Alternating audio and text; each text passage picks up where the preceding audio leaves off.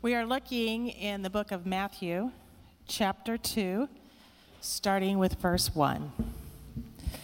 Now, after Jesus was born in Bethlehem of Judea, in the days of Herod the king, behold, wise men from the east came to Jerusalem, saying, Where is he who was born the king of the Jews? For we saw his star when it rose and have come to worship him. When Herod the king heard this, he was troubled, and all Jerusalem with him. And assembling all the chief priests and scribes of the people, he inquired of them where the Christ was to be born. They told him, In Bethlehem of Judea. For so it is written by the prophet, And you, O Bethlehem, in the land of Judah, are by no means least among the rulers of Judah, for from you shall come a ruler who will shepherd my people, Israel. Let's pray. Father, we thank you for your word. God, we pray that it would be rooted deep within our spirits, that we would know the truth of Jesus, the Savior King. We pray your blessing on each family here tonight.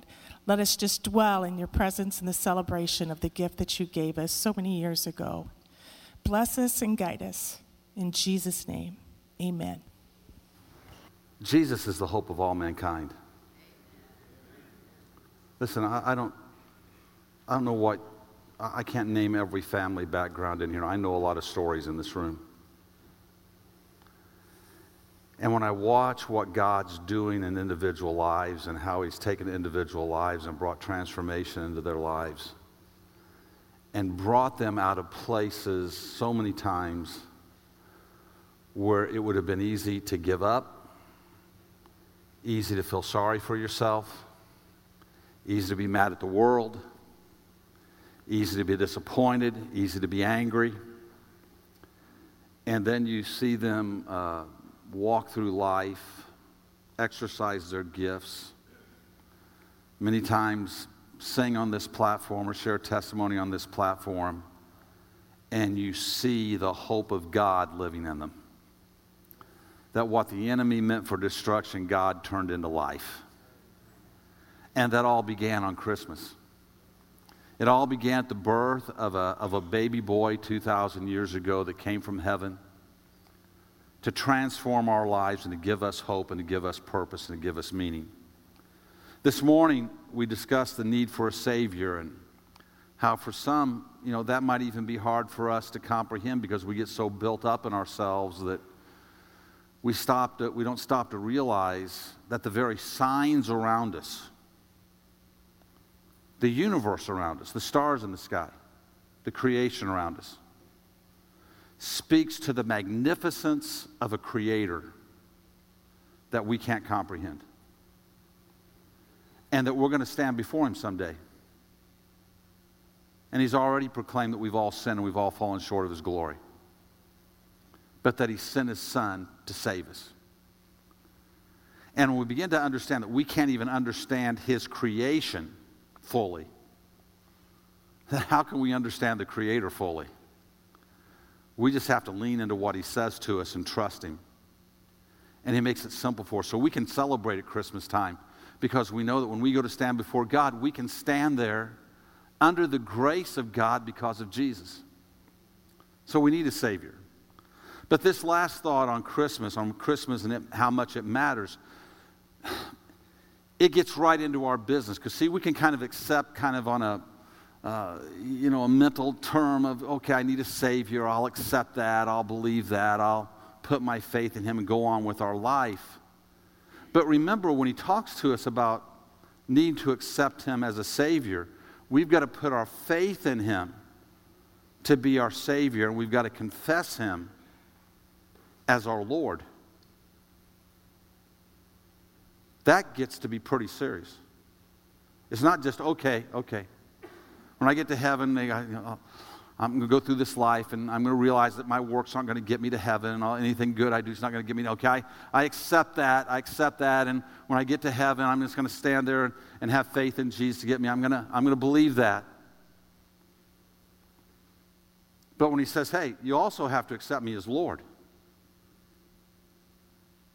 you've got to, you've got to begin to follow me, to obey me. wow, that, that, that, gets, that gets into our lives. That gets into every facet of our lives.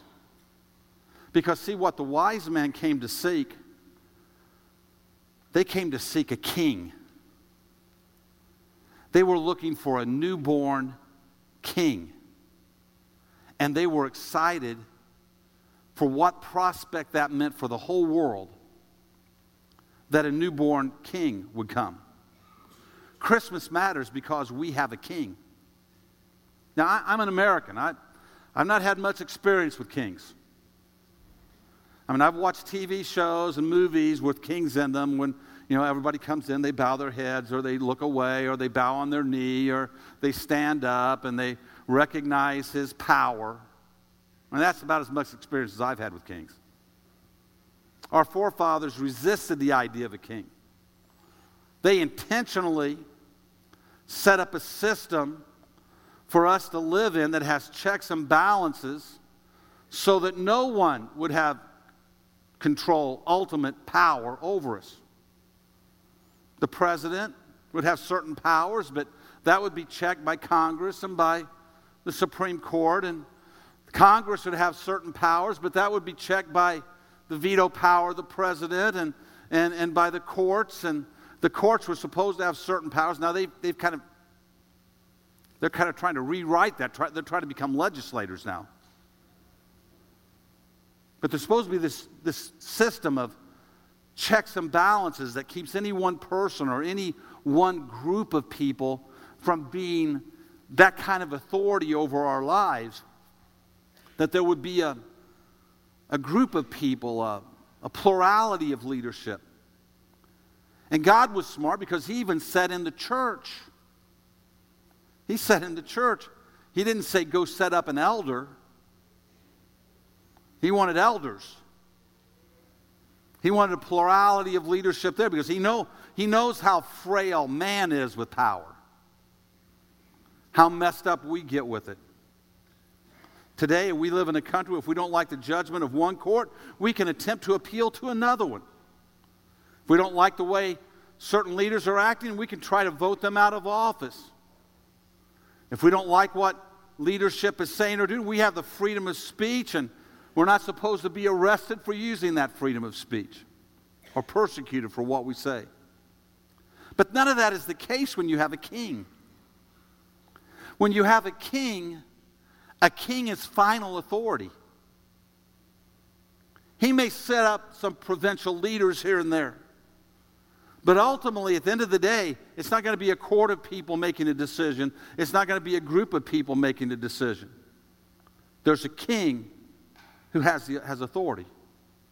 The three young men in Babylon that refused to bow before the image that the king had set up understood the threat of the authority of a king. Paul understood the authority of a king when the Pharisees were trying to convict him and trying to really trying to kill him, and he appealed to Caesar. He knew that in going to Caesar, that would be final judgment. Final judgment.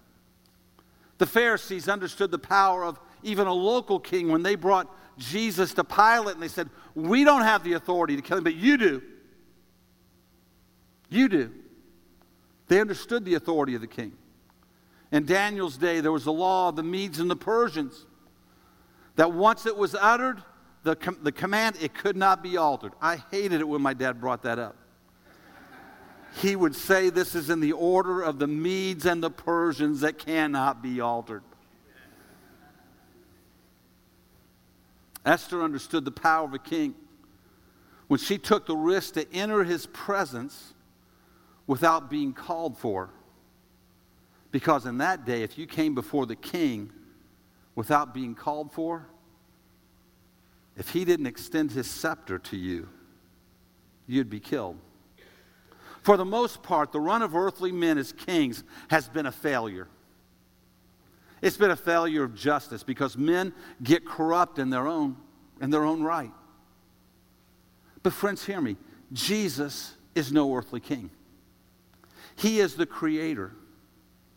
He's all knowing, and He's defined by love and by justice. He created us with the intent and the purpose of having a relationship with us where He could bestow His blessing upon us and we could receive it and be thankful for it. He created us for communion with us, and He created us and gave us a nature that if we followed after Him, we would get along. It's only today that we have the mess we have in the world today, is because we have rejected the King and we live our way instead of His way. Christmas matters because when we give gifts and we set up lights and we sing songs, we admit that the King of all kings has come. Sometimes we don't understand some people don't, don't understand the hypocrisy of what they go about doing when they proclaim and celebrate Christmas and all that it means and does all the things that we do in it. What they're saying is a king has come. We're celebrating that the Savior of the world has come. When we say that we are saved, we say that we have accepted His work on the cross as our Savior and we've put our trust in Him to be our King to be our Lord. We willingly come to Him and say, I believe that in following you, obeying you, my life will be better and my eternity will be better. And we say that to believe and not obey is to rebel. We have a king who is the rightful judge of every word we say. He is the rightful judge of every action we take. He is the rightful judge of the very decisions of our hearts because they lay before Him. Nothing about us is hid from Him. He knows everything. He knows not only if we have been naughty or nice, He knows what we've purposed in our heart to be. He knows everything. When we invite Him into our hearts, we say, You are now my king. Listen, we say, Nobody else is king. Nothing else has a right to rule the way I live but you. Not the boss at work. Ultimately, I have to obey the king. And so he teaches us to obey those in authority to a certain point. We obey those in authority as long as we can ultimately obey Him. But the second they tell us to deny Him or to deny His truth or to turn our back or not to do what He's commanded us to do, then we have to say, as the apostles did, who are we to obey, God or man? Because ultimately, the boss isn't king. Ultimately, the coach isn't king. Ultimately, the cult- culture of the day is not king. And ultimately, the government is not king. Ultimately, only He is king. I'm called to obey, to obey them by the king in every way that I can, to live at peace with those in authority over me until they tell me to live someplace that dishonors the king. Here lies what seems to be one of the toughest answers in all of this. When you get this, when you understand that he's king, it's freeing and it's peace giving. It frees us from trying to figure out what's right and wrong, just to seek Him to do what's right and wrong. And it brings peace into our life. When I want to get mad, I'm reminded that He is King. When I want to cheat, I'm reminded that I have a King to serve.